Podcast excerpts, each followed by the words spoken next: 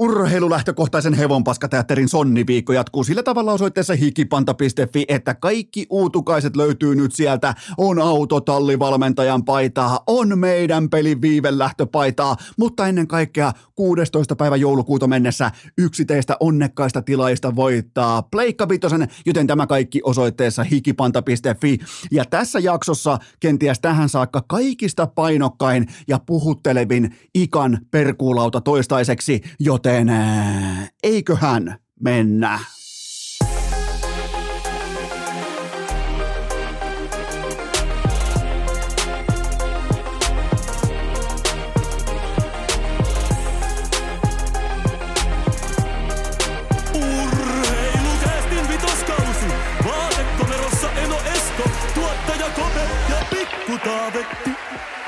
Tervetuloa te kaikki, mitä rakkahimmat kummikuuntelijat. Jälleen kerran urheilukästin kyytiin on keskiviikko 7. päivä joulukuuta ja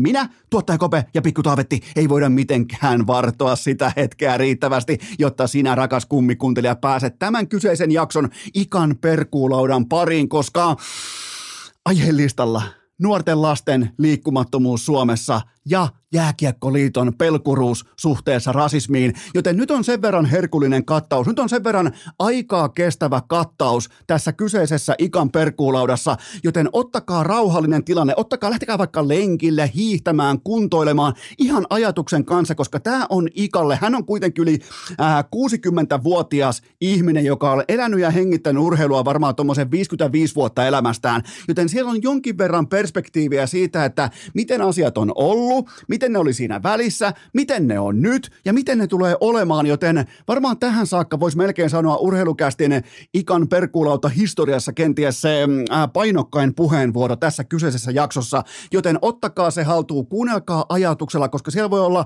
juuri teillekin ihan normi arkeen, on sitten työarki, on liikunta, on jaksaminen, hyvinvointi, mielenterveys, niin siellä voi olla vaikka mitä porkkanoita kaivettu meidän kollektiivisesta repusta nimenomaan sua varten, joten ikan perkuulauta tänään äärimmäisen laadukasta sorttia.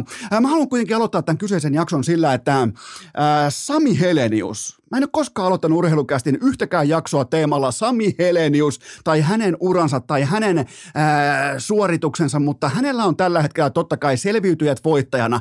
Hänellä on jättimäinen valokeila käytettävissään. Ja useimmiten silloin, kun sulla on valokeilaa, niin kyse on siitä, että miten sä sen käytät. Se kertoo se hetki, että miten sä käytät sen valokeila, miten sä käytät vaikka mediakiinnostuksen. Se kertoo susta ihmisenä äärimmäisen paljon. Ja miten Sami Helenius käytti tämän valokeilan? Iltasanomissa Sassa Huttusen haastattelussa hän haluaa puhua addiktiosta. Hän haluaa, haluaa puhua siitä, miten uransa jälkeen ei pystynyt menemään nukkumaan ilman unipillereitä, miten tämä jäi jahtaamaan hänen arkielämäänsä, kun pitää olla isä, pitää olla puoliso, pitää olla arkea, pitää olla ää, nuori koutsi, pitää olla mitä tahansa. Ja ne unipillerit tuli mukana joka paikkaa, joka ilta kaksi pilleriä, eli unikiveä, koska sä oot sun kroppa sun mieles marinoinut siihen tilanteeseen saakka, että se on addiktio ja sun aivot ei edes harkitse nukahtamista öisin ilman tätä kyseistä tuotetta, joten mä tiedän, että tällä hetkellä osalla teistä kuuntelijoista, varsinkin jotka olette vaikka mm, äh, kenties vaikka urheiluuranne tiimoilta olette pääsyä johonkin, olette hyvin lähellä vaikka pyramidin huippua tai matkalla sinne. Mä tiedän, että teidän poskia punottaa tällä hetkellä ja, se, ja niin kuuluukin. Niin, olkaa helvetin tarkkoja siitä, koska kaikki teistä tiedostaa se, että miten arvokasta uni on. Ja kaikki teistä myös tiedostaa sen, että siihen on oikoreittejä. Ja mä toivon, että Sami Heleniuksen ansiokas puheenvuoro kertoo myös siitä, että se oikoreitti voi olla koko sun elämän heikoin yksittäinen valinta, vaikka se voi tuoda hetkellisen pikavoiton, kuten vaikkapa laadukkaan sesongin ja voimakasta tuotantoa ja se voi tuoda vaikka ison sopimuksen, mutta se lopullinen hintalappu, se ei, sitä ei makseta 25-vuotiaana, sitä ei makseta 30 se maksetaan vaikkapa 48-vuotiaana niin kuin Sami Heleniuksella. Sen voin luvata, ihan suoraan voin luvata itsekin tietyllä tapaa addiktin addiktina ihmisenä. Joten helvetin arvokas puheenvuoro. Ja nimenomaan kun sulla on se valokeila, sä oot se selviytyjät voittaja, sulla on se vaikka itse jäi vaikkapa tämä kausi kokonaan katsomatta, niin toi on iso, massiivinen tuotanto, äärimmäisen laadukas tuotanto, se mediaseuranta on jättimäistä Suomessa. Ja silloin kun sulla on se heittomerkeissä varttijulkisuutta, niin miten sä sen käytät? Ja Sami Helenius halusi käyttää sen nimenomaan puhuakseen tästä itselleen tärkeästä asiasta, jotta hänen, mietitään vaikkapa joku, jotka yrittää kaikin voimin, sehän on helppoa mennä, tai no helppoa ja helppoa, mutta se on verrattain helppoa lähteä kohti vaikka NHL pelän huippua, kun sulla on vaikka Miro Heiskasen luistelu. Mutta sitten kun sulla on Sami Heleniuksen luistelu, niin sun todennäköisesti pitää pystyä kääntämään ihan erilaisia kiviä ympäri. Ja sun pitää etsiä kilpailuetua, on se sitten vaikka nyrkin heiluttaminen tai on se sitten vaikka kovat taklaukset tai on se sitten vaikka se, että sä saat öisin unta. Niin sun, sun aivot sy- syöttää sulle sellaista pajunkoita, että tämä ei tule ratkeamaan millään muulla kuin unilääkkeellä, koska sun on pakko nukkua. Sulla on stressiä, sulla ei välttämättä ole ensi kauden sopimusta, ja jos ei sulla ole sopimusta, sulla ei ole rahaa, sulla on silti sulla on velkaa, sulla on asuntolainaa, sulla on mitä tahansa, joten mun mielestä tämä oli kova juttu. Mun mielestä tämä oli Sassa, äh, Sassa Huttuselta ja Iltasanomilta ja nimenomaan Sami Helenyksen. Tämä oli onnistuminen, koska mä aina mä koen lämpöä sillä hetkellä, kun mä huomaan, että joku, joku käyttää vaikkapa mediaplatformia, jos on hiukan vaikka harvinaisempi. Jos Sami Helenys olisi, olisi vaikka vain ja ainoastaan KK on apukoutsi, niin ei siellä ole Iltasanomat joka päivä kysymässä, että mitä kuuluu tai, tai että mitä tapahtuu. Ei, itse asiassa ei yhtään kertaa, mutta nyt kun on tällainen tilanne, harvinainen tilanne, missä aika monellakin varmaan lähtisi vähän laukalle, että no onhan tässä selviydytty, että jumalauta, että kattokaa, niin heti vaan tärkeät asiat pöytää, käyttää sen platformin, auttaa meitä kaikkia muita, häntä nuorempia vaikkapa, auttaa meitä, tuo sen arkeen ja kaikki te urheilijat, lukekaa toi juttu, ymmärtäkää se asia, mitä teidän kurkusta menee alas. Olkaa rehellisiä sen asian kanssa, kun jokin, jokin tällainen aine, jonka sä nautit, se, se auttaa sua jossain tietyssä asiassa, niin puhuttele itseäsi, että minkä takia se auttaa. Minkä takia vaikka unikivi, minkä takia se myy sulle sitä tunnetta, että sulla olisi yhtäkkiä asiat paremmin. Ihan kaikki huumeet toimii samalla tavalla.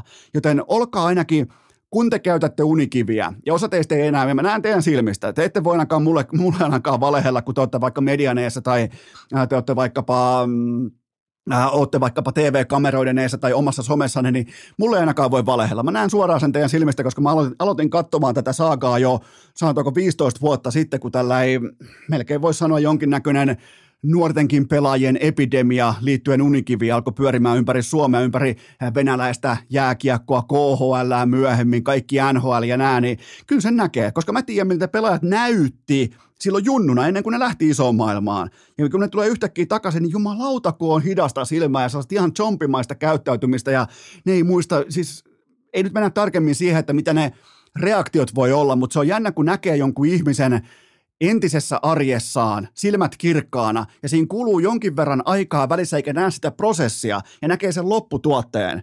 Jumalauta, se on huolestuttava tilanne, joten lukekaa Sami Helenyksen haastattelu Iltasanomista. Mä suosittelen ihan kylmästi vaan Iltasanomat käteen ja lukekaa Sami Helenyksen haastattelu, koska mun mielestä tossa saavutettiin jälleen kerran merkittävässä asemassa nimenomaan tällä ihminen, joka on käynyt sen tässä mielessä helvetin läpi, niin hän uskaltaa puhua siitä ja vielä kirkkaissa valoissa, joten siitä hatunnosto ää, Sami Heleniukselle. Ää, tähän kohtaan myös muistilappu, kaikki uutuudet kaikki tämä PS5-arvonta osoitteessa hikipanta.fi, miten olisi vaikka yöpaita, siinä yöpaidassa muuten lukee, että nukuttiin ja mentiin eteenpäin, tai viivelähtöpaita, Eli nyt siellä on myös sitten omaannuttua oman elämänsä autotallivalmentajille, joten menkää osoitteeseen hikipanta.fi. Sieltä lähtee teille yhdelle teistä lähtee, kuulkaa Pleikka Vitonen mukaan, joten menkää osoitteeseen hikipanta.fi. Ja tämä on poikkeusjakso. Tämä on siinä mielessä harvinainen jakso, että me hypätään tässä kohdin suoraan jo teidän lähettämien kysymysten pariin, koska kaikkihan ymmärtää, että Pikku Taavetin legendaarinen vaippakassi on tässä kohdin itsenäisyyspäivän jälkeen täynnä, joten teitä rakkaat kummikuuntelijat, ensimmäinen pohdinta pöytään. Äh, voiko Mikko Rantanen nousta seuraavien viikkojen aikana peräti MVP-debattiin? Äh, no Rantanen painaa tällä hetkellä 1,39 ppg pöytään, eli pistettä per ilta tiskiin, ja tekee sen jatkossa. Kaikki nämä aikataulut on totta kai loukkaantumisten kanssa epäselvänä tässä kohdin, mutta hän tekee sen ilman McKinnonia, Landeskukkia, Lehkosta, Nikuskinia, Rodriguezia, Helmiä, Byramia ja paria muuta. Joten äh, nyt on sitten se koko reppu Se on nyt tarjolla siihen leveään selkään. Jumalauta, tästä tulee mieleen joku Popedan keikka, kun silloin toki Rane ei ollut itse se reppuselässä kannattelee, vaan oli reppuna selässä, mutta joka tapauksessa niin nyt on tarjolla ihan koko maatila. nyt on, tämä ei, tämä ei ole sinällään mitenkään hauska asia tai mitenkään tällä ei, kun kyseessä on kuitenkin loukkaantumiset, mutta nyt on Mikko Rantasen sylissä sitten ihan kaikki yhdessä Keil Makarin kanssa, joten ää, mun mielestä kun mä katson ja tämä ei ole mitenkään, tämä ei ole kaivettua dataa, tämä ei ole se, absoluuttisesti selvitettyä dataa, mutta mulla on sellainen etiäinen tai jopa mututunne, ehkä jopa vasemmassa pohkeessa sen sorttinen tunne, että Rantanen on näissä hetkissä pelannut aiemmin liki uransa parasta jääkiekkoa myös keskikaistalla, joten Coloradon seuraavat 18 päivää, siellä on yhdeksän matsia, mistä joku Olli Jokinen saisi vaikka slaagin, siellä on, siellä on yhdeksän matsia vastassa Bostonia, Rangersia, Nashvillea, Islandersia – Eli kyllä, tämä on nyt se MVP-hetki Rane Raunonpojalle. Kilpailu on äärimmäisen kovaa kärjessä. Tästä sellainen pari paunaa per ilta mukaan ja vähintään viisi voittoa messiin, niin se, se on se työnäyte. Se on se tähän voimakkaaseen, vahvaan sonniviikkotyyppiseen stretchiin. Se on se se on se statement, joten sitä se vaatii. Toi on toi kilpailu tuolla kärjessä, kun puhutaan vaikka Hard Trophysta, niin sehän on ihan täysin hävytöntä, saatana. Mutta Rane voi nimenomaan tällä hetkellä nousta, koska nyt valitettavasti pöytä on hänelle katettu, joten ei mitään muuta kuin raivaussahan mukaan kypärä päähän toistot sisään. Seuraava kysymys. Mistä joukkoista tehdään NHL-kauden virallinen musta hevonen? No heti alkuun mä kirjaan ulos kauden epämustan hevosen, joka ihan selvästi aiheuttaa myös tällaisia mustan hevosen tyyppisiä vääriä argumentteja sosiaalisessa mediassa ja internetissä. New York Islanders ei ole muuten sitten real deal, ei ole todellinen sopimus. Koko NHL on onnekkaan joukkue ja eniten ansaita logiikkaa edellä. Toki Ilja Sorokkin on parempi kuin äh, Igor Sestjorkin viime kaudella vesinäkautensa kanssa, joten äh, toi taso on täysin hävytön, mutta toi ei tule vaan pysymään kasassa, joten äh, ensin heitetään yksi epämusta hevonen hevonen pois ja otetaan tilalle yksi toinen. Tämä musta heppa, tämä saattaa aiheuttaa jonkin verran ehkä äh, voisiko sanoa jopa kognitiivista dissonanssia, eli tajunnallista riitasointua sun pääkopan sisällä, mutta mun valinta on Los Angeles Kings. Totta kai se on nyt jo lännessä siellä neljä, mutta se on kuitenkin koko NHLn kuudenneksi epäonnekkain joukkue, ja maalivahti pelaamisen osalta koskaan tietenkään niin kuin Sorokkinin tiimoilta ei ole kyse pelkästään vain ja ainoastaan onnesta. Ja se johtuu siitä, että Calvin Petersen on yksi NHLn heikoimmista veskareista tähän saakka kymmenen matsin ototuksellaan. Jonathan Quick on puolestaan vanha kuin taivas taas. Ja mä en usko, että välttämättä 36-vuotiaana ehkä sitä kirkkainta runia löytyy enää tähän kohtaan, joten Eno Esko kysyy nyt, mitä jos Los Angeles Kings lähtee voimakkaasti ja aggressiivisesti kaikki chipit pöydän keskiosaan työntäen veskarimarkkinoille? Ihan kylmästi vaan, ihan raakana, koska toi kaikki muu tuossa pelaamisessa on äärimmäisen laadukasta. Siellä on totta kai siellä on vuotoa, mutta se suuri vuoto on maalin edustalla. Muuten toi perusjääkiekko, mikä on johtanut jopa lännessäkin jo neljännelle sijalle, niin äh, muistakaa, muistakaa niin kuin Kevin Fialan johtama Los Angeles Kings, kun mietitte tällaista niin kuin puolimustaa hevosta, joten se on, se on varmaan sellainen porukka, minkä mä tässä kohdin nostan. No katsotaan vähän muutenkin tuosta vielä sarjataulukkoa. Tehdään tällainen niin vanhan liiton tyyppinen oikein epäpodcastamisen hetki, koska mä haluan heittää tuohon tuon lännen vielä levälleen teille. Mä en koskaan te, te tiedätte, että mä vihaan kaikkea näppäilyä, kun tehdään itse, itse jaksoa, mutta Los Angeles Kings on tietyllä tapaa kyennyt, hän on muuten lännessä siellä viisi, joten Niillä on tappiollinen maalierotus, se johtuu pelkästään siitä, että ne on ollut veskariosastoltaan sekä epäonnekkaita että heikkoja, niin mun lähtökohta on se, että Los Angeles Kings menee veskarimarkkinaan all in ja se yllättää keväällä kaikki. Ei siis välttämättä mm, päätyä myöten, mutta kuitenkin Kings tulee menemään pitkälle. Se on mun musta hevonen tähän kyseiseen NHL-kauteen. Seuraava kysymys. Nousiko Rasmus Härkä Dalin Kronval Persepom... Mitä täällä lukee? Nousiko Rasmus Härkä Dalinin Kronval persepommi vuoden sykähdyttävimmäksi urheiluhetkeksi? Se saattoi olla myös tahaton törmäys, mutta olihan toi statementti, siis oli kyllä komea. Täytyy antaa se täydet pinnat tuosta, että se saisi sellaista Kronvan tyyppistä ajoitusta ja miinamaista ää, perseensä asettelua siihen hommaan mukaan, mutta ää, Härkä Dalin on yksi suurimmista tasonnostajista tähän kauteen. Oli vielä vuosi sitten korvaavaa AHL-pelaajaa heikompi kokonaisvaltaisessa jääkiekossa tuolla kaukalossa. Nythän on NHLn terävintä kärkeä ja toki myös se 1,21 paunaa per ilta, niin kyllähän sekin puhuu omaa kieltä. Eli siellä luvataan tällä hetkellä, jos sääennuste pysyy tässä haarukassa, niin siellä on sadan pinnan kausi edessä Rasmus Härkä Dalinilla.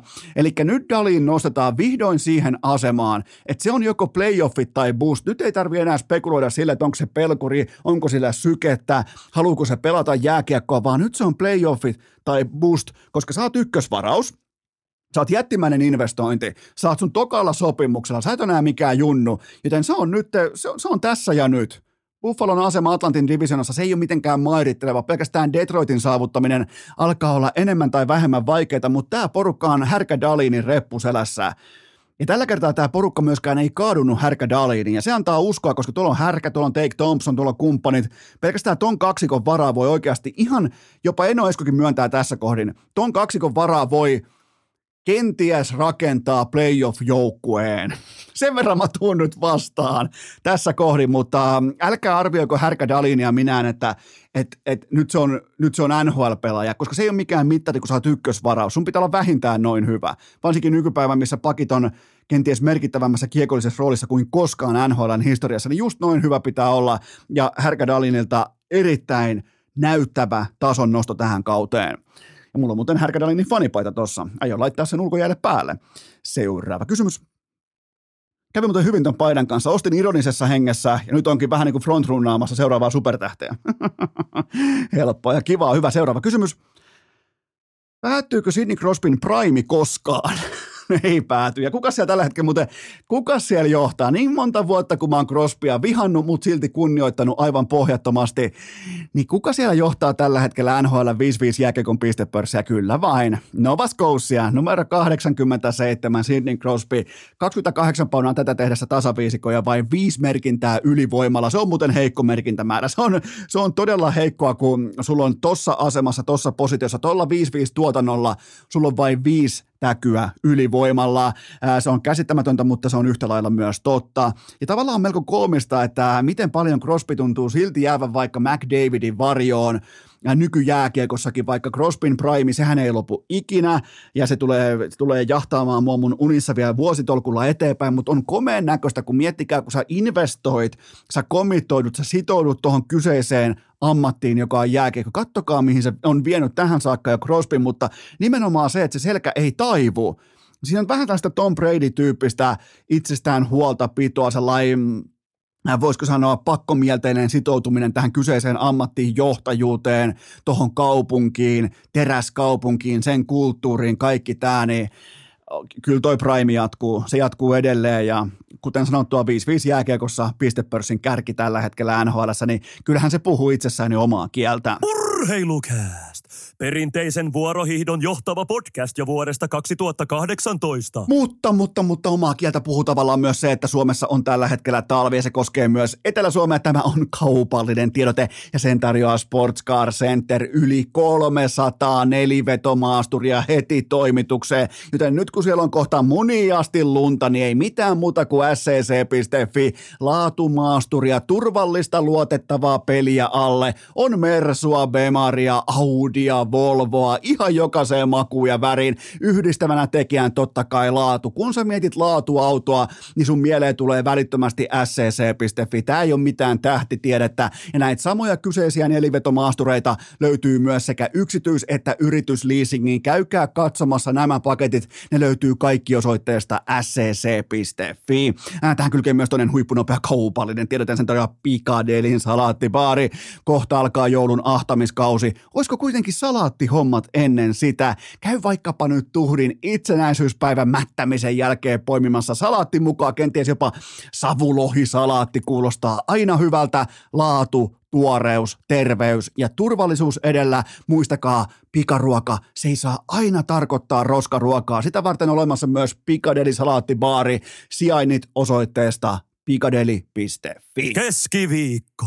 Kerroin päällikön viitta niskaan. Kästi tulille. Sykkeet koholle ja full sen. Rouhaistaanpa suoraan seuraava pohdinta Lavetille.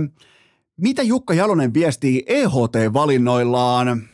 Äh, tässä kohdin mä poimin esiin vain yhden nimen. Tämä on äärimmäisen mielenkiintoinen tapaus ja tämä on yhtä kuin Kärppien Topi Niemelä. Eli se pakki, josta mä maihkasin suurin piirtein vuosi sitten, että pitää ottaa olympiajoukkueeseen ja pitää ottaa ennen vatasta mukaan vaikka NHL-pelaajien olympialaisia ja kaikkea muuta vastaavaa, mutta tällä kaudella ei olla nähty Niemelältä oikeastaan yhtikäs mitään Lauri Marjamäen jääkiekossa.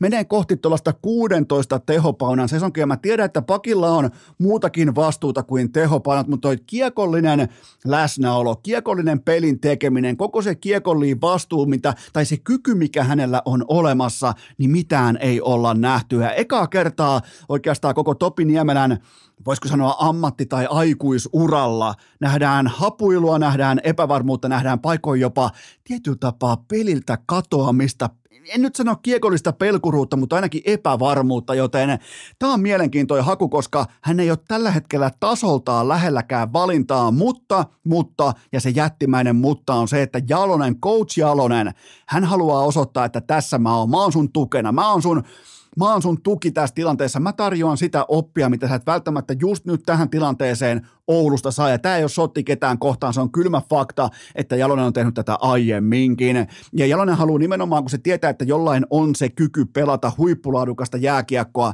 niin se on ennenkin tehnyt sitä, että se ottaa mukaan leijoniin, ja sen jälkeen ruuvataan pää tyhjäksi, jotenkin niin kuin tyhjennetään ajatukset siitä kenties arjesta, tuodaan mukaan juhla, joka voi olla vaikka leijonapaita, ja sen jälkeen otetaan seuraavia steppejä sitten myös seurajoukkueessa, koska tuo jätkä on absoluuttinen talentti, sehän me tiedetään. Ja ja tilannehan on se, että Jalonen haluaa ihan selvästi katsoa Niemelän pelaamisen ytimeen tässä ja nyt ja auttaa tätä nuorta pakkia.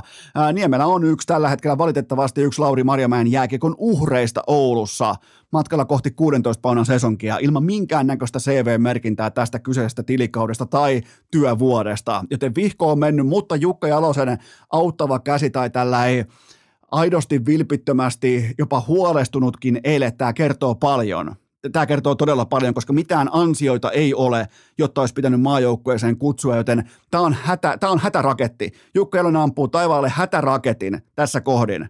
Hän haluaa auttaa Topi Niemelää, joka on jäämässä absoluuttiseksi statiksi, äh, statik, statistiksi Lauri Marjamäen pelkurin jääkiekon ytimessä. Se on kylmä fakta tässä kohdin. Seuraava kysymys. Uskotko pelipaikattoman jääkiekon tulevaisuuteen? Tämän pohdinnan käynnisti kiekkoispon pakki Aleksi Matin Mikko jatkoajassa. Sinne kreditit tästä. Tämä on herättänyt muutamia kysymyksiä myös mulle inboxissa täysin ymmärrettävästi. Mun mielestä tämä ei ole mikään uskon asia. Piisaita tutustuu palloilun historian edes pintapuolisesti. Otetaan esikuvaksi vaikka koripallo. Se on monessakin mielessä, se on tuommoisen 20-30 vuotta – jääkiekkoa edellä kaikessa tekemisessä, joten katsokaa nykypäivän koripalloa vaikka NBAssa, niin onko siellä kovin tiukkaa, tarkkaa pelipaikka uskovaisuutta? No ei tietenkään ole, mutta silti Mä en välttämättä, koska ainahan pelataan sitä pelitapaa tai sitä pelijärjestelmää tai ää, tavallaan sitä formaattia käytetään, joka on tehokkain voittamisen kannalta ja mun on vaikea suorilta uskoa, että pelipaikaton jääkiekko ainakaan vielä olisi tehokkaampaa kuin nykyinen. Ja, ja, voin olla siis absoluuttisen väärässä, mutta on erittäin mielenkiintoinen keskustelun aihe ja, ja tokihan meidän on pakko huomata myös, meidän, meidän mittatikku ei voi olla SM-liiga, jossa yksikään pakki ei saa jumalauta mitään aikaa pois lukien ehkä Mila, Hilari Melat ja pari muuta.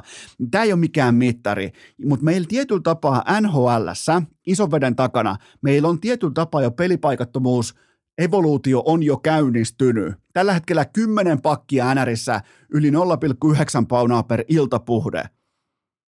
Kertokaa mulle samaan rahaan, kuinka monta SM Liiga hyökkääjää on yli 0,9 paunaa per ilta. Joten se pelipaikattomuus se on jo alkanut, mutta ei välttämättä ihan niin selkeänä radikaalina ilmiönä kuin voisi kuvitella, että hei, yhtäkkiä joku joukkue tulee vaan kaukaloon ja ilmoittaa, että me ollaan pelipaikattomia. Mutta kyllä kun me katsotaan huippupakkeja, niin kyllä ne on pelipaikattomia tässä kohdin. Mutta mun mielestä on mielenkiintoinen keskustelun aihe kiva, niin kuin, kiva arvioida ja seurata sitä, että mihin tämä on menossa.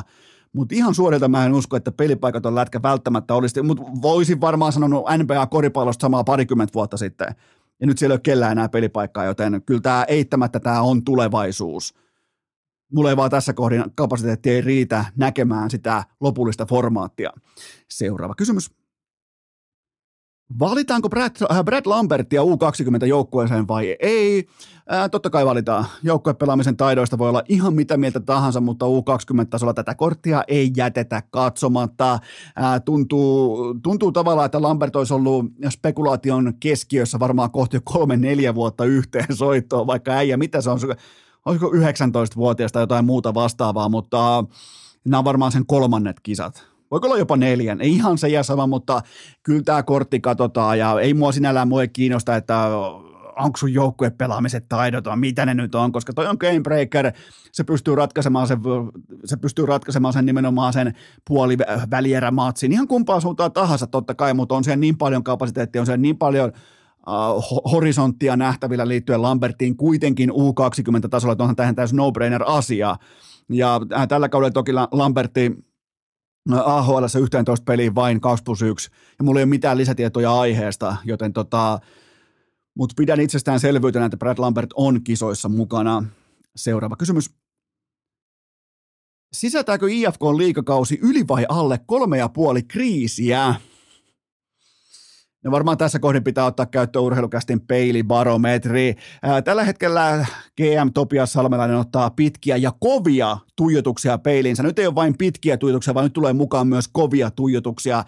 IFK tässä kohdin, tämä ei ole enää mitään varianssiotantaa tai tämä ei ole enää mitään, että huh, heijää kävi huono säkä, vaan tämä on 28 pelattua ottelua jääkekon SM Liigaa. Ne on tehnyt yhteensä 53 maalia. Se on 1,89 nuottaa per ilta, eli vähiten koko SM-liigassa. Nättinen, Palola, Pakarinen, Paajanen yhteensä 13 kihausta. Näillä jätkillä on yhteensä 94 matsia vyöllä tänä syksynä. 13 kaappia. Mä edelleen kysyn, mä edelleen kysyn, ihan kaikessa rauhassa sykkeet alhaalla. Osoittakaa nyt jumalauta, siis ihan Ottakaa vaikka enoa korvasta kiinni tai hihasta kiinni ja viekää vaikka nurkan taakse ja näyttäkää siitä CVstä, Tobias Salmelaisen CVstä, se kohta, joka johti siihen lopputulemaan, että hän on koskemattomassa asemassa HIFK on suomalaisen urheilujätin GM-nä. Näyttäkää mulle se kova betoni, jonka varaa tämä Salmelaisen aika on valettu töölössä. Nyt on menossa kausi numero kuusi. Ja kaikki hänen ylihintaiset hankinnat on ihan täyttä jätettä. Se on muutama osuma. Melart ja muutama osuma. Ihan täysin käs... Tämä on mulle suuri mysteeri. Kuka palkkas, miltä pohjalta palkkas, palkattiinko sokkona, luultiinko, että palkattiin Toni Salmelainen. Jos luultiin, nyt voi nostaa kättä ylös, että aha, joo, ei se ollutkaan se lätkän pelaaja, vaikka toki Topiaskin jääkiekko on pelannut, muun muassa pelannut Topiasta vastaan, mutta onhan tämä ihan täysin käsittämätöntä saatana. Ilman CVtä tullaan hommia, sitten pitäisi yllättyä siitä, että hommat menee päin vittua. Eli vastaus itse kysymykseen, nyt ollaan kriisi numero kaksi kohdalla – meillä on neljän kriisin kausi tässä, eli vielä tulee over. Over kolme ja puoli kriisiä on pommin varma. Voi laittaa lukkoon. Jos olisi kohteena kulpetilla, laittaisin myös liuskalle. Seuraava kysymys. Onnistutko välttämään Lauri Marjamäen fiksun argumentaation tällä viikolla? Ehdottomasti se oli yksi mun lähtökohdista tähän kyseiseen itsenäisyyspäivän viikkoon. Nimenomaan, että mä vältän Lauri Marjamäen fiksun ja liian älykkään argumentaatio ja mä onnistuin siinä satapinnaisesti. Mulla on nimittäin Petopodi tiukasti boikotissa. Mä kävin oikeastaan kiskomassa Oulun baarin seinästä pääsulakkeen irti, joten mulla ei ole mitään hätää tämän asian kanssa. Lauri Marjamäen jääkiekko on ihan täyttä roskaa niin leijonissa kuin kärpissä nyt, ja mä en ota enää taka-askelia. Marjamäki on se hurmaava yrityskonsultti, joka myy saatana vaikka Eskimolle lunta, ja joka puhuu mun kaltaiset lampaat puolelleen kerran kerrasta, koska mähän rakastan älykästä argumentaatiota, tahdikkaita puheenvuoroja. Mulla on tällä hetkellä, mulla on Petopodi poikotissa, mulla on otettu sähköt irti Oulun seinästä, ja nyt vihdoin mäkin näen valo. Vihdoin mäkin uskallan olla tässä Marjamäen edessä ilman taka-askelia, koska hän on niin fiksu. Mä en tiedä, onko se jopa niin kuin satana kuin noita tai hypnootikko tai jotain muuta vastaavaa, mutta aina kun kärpät sukeltaa ja aina kun se pelaaminen on unettavaa, mautonta, hajutonta, hevosen paskaa, se on jännä juttu, miten hevosen paska voi olla hajutonta, mutta toi jopa pystyy siihenkin. Niin joka ikinen kerta se pullahtaa pintaa kuin ankka, se kertoo jonkun fiksun lauseen, mä vaan nyökyttelen, että no, itse asiassa La, Latella on pointti tuossa, mutta arvaa mitä Late. Mä en, mä en enää, mä en kuuntele Petopodi enää. Mä, mä laitan boikottiin niin kauaksi aikaa, kun, kun tämä asia on selvä. Joten eihän tuossa ole mitään muuta jar, jarrua tuossa kärpissä kuin se, että heidän kliininen, trappiin perustuva – unettava pelitapansa laittaa pelaajat niin kliiniseen positioon, että ne ei enää uskalla edes epäonnistua. Sen, jälkeen toi on pelkuri jääkiekkoa, toi on virheiden välttelyä. Siellä suurin ohjaava tekijä on miljonäärin pelko. Se on se, että sä häpäset itse kaukalossa jotain marginaali mestistason pelaajia vastaan. Ja siitä on kyse Oulun kärpissä just nyt. Ja siihen katalyyttinä on Lauri Marjamäki. Mä otan nopeasti seuraavan kysymyksen, etten mä ala puolustelemaan teille vahingossa Lauri Marjamäkeä, joten suoraan seuraava kysymys. Ja se, mikä on ero vielä IFK ja kärppien kesken, että IFKssa pelaajat on sentään rehellisesti paskoja. Ne on ylihintaisia paskoja. Kärpissä ne on kahlittuja. Siinä on erotus. Seuraava kysymys. Minkä arvion annat Calgary Flamesin tribuutista Juuso Välimäelle? No se kertoo ihan kaiken oleellisen, koska ei ole ihan hirveästi, ei ole saatu tietenkään Välimäeltä sellaista lopullista yhteenvetoa ajastaan Calgaryssa, mutta kyllä se kertoo kaiken oleellisen. Organisaatiossa ei vieläkään tiedetä hänen etunimeään. Siellä luki isolla taululla, että tervetuloa takaisin Jusso. Vähän niin kuin, se on vähän kuin Ville Husson ja Juuso Välimäen saama äpärä lapsi. Jusso tuli paikalle, joten se, se kertoo mulle ainakin ihan kaiken. Seuraava kysymys. Osaatko yhtään hahmotella, mikä teki Cristiano Ronaldosta henkisesti halvan öljypumppuhuoran? No, tämä halppuus ei kuitenkaan johda ainakaan lompakon puolelle, että sieltä tulee se 200 megaa per vuosi tästä kyseisestä jostakin Saudi-Arabian kuninkaan omistamasta jalkapallojoukkueesta, mutta ää, kenties se oli sitten lopulta kuitenkin, kun miettii ihan rehellisesti, niin kenties se lopullinen ajuri Cristiano Ronaldon tapauksessa oli se, että hän halusi, että hänestä tulee kaikkien aikojen urheilun historian eniten palkattu, eniten tienannut yksittäinen urheilija. Ja nyt hän on matkalla siihen ja hän on sitä tämän sopimuksen jälkeen faktuaalisesti, jos ei ota mukaan niitä, jotka on onnistunut muilla vaikka liiketoiminnan alueilla urheilunsa ohessa. Ihan puhtaasti urheilusta tienatut rahat, niin se on, se on Cristiano Ronaldo tästä eteenpäin, joten kenties se oli se ja sen takia kaikki oli myynnissä. Miettikää Manussa fiasko, mediassa lapsi öö, ja lapsellinen ja vittu aivan täys itkupilli, MM-kisoissa paska ja ihmisenä öljypumppu huora, joten mä, mä nautin. Mä, mulla ei ole mitään ongelmaa. Mä mulla on molemmat kädet pystyssä, mä juulin täällä saatana. Kun se vihdoin, se näyttää meille kaikille, mitä se on. Mä oon aina vihannut sitä. Ja vihdoin on tilipäivä otetaan tämä hetki haltuun, otetaan, ai, ai, hengitetään tätä ilmaa, jossa Christian Ronaldo on öljypumppu huora. Ai että, kyllä kelpaa. Seuraava kysymys. Montako vuotta Lionel Messiä pitää vielä verrata kulloisenkin ajanjakson kirkkaimpaan tähteen? Tämä on muuten pikantti kysymys, koska ää, Lionel Messi, 2006 Zidane, 2008 Kaka, 2010 osa muistaa Robinho, se muuten loppui nopeasti, 2012 Ronaldo, 2014 Robben, 2016 Bale, 2018 Salah, 2020 Lewandowski ja nyt sitten tänä vuonna Holland. Joten onhan se ihan käsittämätöntä, että se on nimenomaan Lionel Messi vuodesta toiseen, johon verrataan sitä sen vaikka sanotaanko nelivuotisen ikkunan parasta pelaajaa. Se on aina Lionel Messi. Kaikki nämä vuodet yhteen soittoon. Tässä tapauksessa yhteensä 16 vuotta yhteen linkoon, joten jos joku haluaa vielä keskustella tai debatoida Goat-statuksesta, niin tuossa on teille ihan riittävästi dataa. Et kyllä, ja tavallaan Ar- Argentiinan mestaruusvankkurit, ne on vauhis. Mutta hei, tota, perjantai-jakso on virkkunen. Mä en nyt ihan hirveästi lähde mistään MM-jalkapallosta. Mä vaan totean, että toi top 8, mitä on jatkossa, niin huh heijaa, huh heijaa, mitä laatua tuli viikonloppuun, mutta otetaan seuraava kysymys. Viisaako Brasilialle puolen tunnin tosissaan olemiset jatkossakin? Mulle tuli mieleen 2014 ja se, miten Saksa teki Brasiliasta tuolla varoittavan esimerkin kaikille. Ja ää, nyt mun mielestä nähtiin myös aikuisuutta varman voiton äärellä. Eli liinat kiinni, säästetään pelaajia, säästetään energiaa, säästetään sellaista tiettyä stondista ja kiimaa myös tulevaan, ettei nyt tyhjennetty ihan koko pajatsoa tuohon heikkoon Etelä-Koreaan, joten mun mielestä nähtiin vähän jopa yllättävääkin aikuisuutta. Erittäin, voisiko sanoa, Playboy tähtivetoiselta porukalta.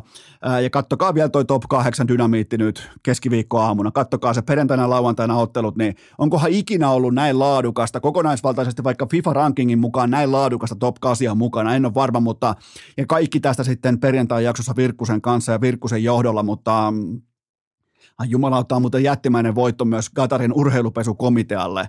Tämä kaikki, mitä on nyt tapahtumassa. Onko Emiri lopulta jopa hime? Mä luulen jopa, että Emiri on him tuossa maassa. Ei ole pelkästään that guy, vaan on ihan puhtaasti him, joten suurin voittaja tähän saakka on Katarin urheilupesukomitea. Seuraava kysymys. Mikä on kuuden jengin NFL-joukkueen lista, jonka ulkopuolelta mestari ei missään olosuhteessa tule? Tämä on aina hienoa tehdä tämä kyseinen listaus. Mun mielestä tämä pitää pystyä tekemään ennen kauden alkua, eikä viikon 13-14 taitteessa, mutta voidaan mun puolesta aloittaa kuitenkin NFCstä.